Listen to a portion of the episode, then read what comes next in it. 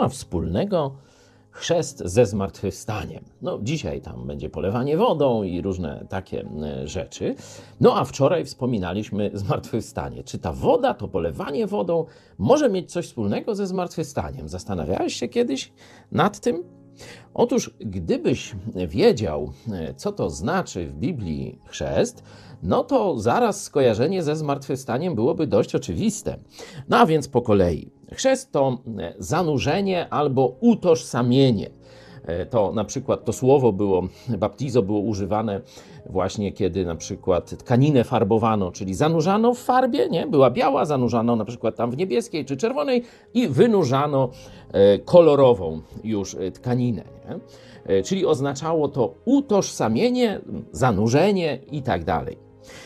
I kiedy mamy już historię Jezusa, kiedy Jezus umarł i zmartwychwstał, a potem swoim uczniom kazał, aby szli po całym świecie i każdemu człowiekowi mówili, że zbawienie jest prezentem za darmo, że Jezus już zapłacił. Każdy, kto uwierzy w Jezusa, może dostąpić zbawienia, przebaczenia wszystkich swoich grzechów. To jest dobra nowina, to jest właśnie Ewangelia. No i uczniowie poszli i do dzisiaj e, chrześcijanie to głoszą. A w Kościele katolickim nie. W Kościele katolickim bierze się niemowlęta, pokrapia się wodą i mówi: Od tej pory jesteś chrześcijaninem. Czyli nie przez wiarę w Jezusa Chrystusa, tylko przez decyzję rodziców i księdza.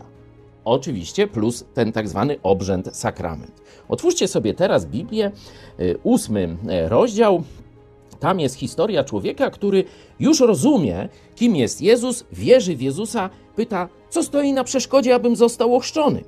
A uczeń Jezusa odpowiada mu, 37 werset: Jeśli wierzysz z całego serca, możesz. Chrzest chrześcijański symbolizuje właśnie zmartwychwstanie, a dokładnie zanurzenie do wody symbolizuje śmierć starego człowieka, a wynurzenie symbolizuje nowe narodzenie, zmartwychwstanie nowego człowieka.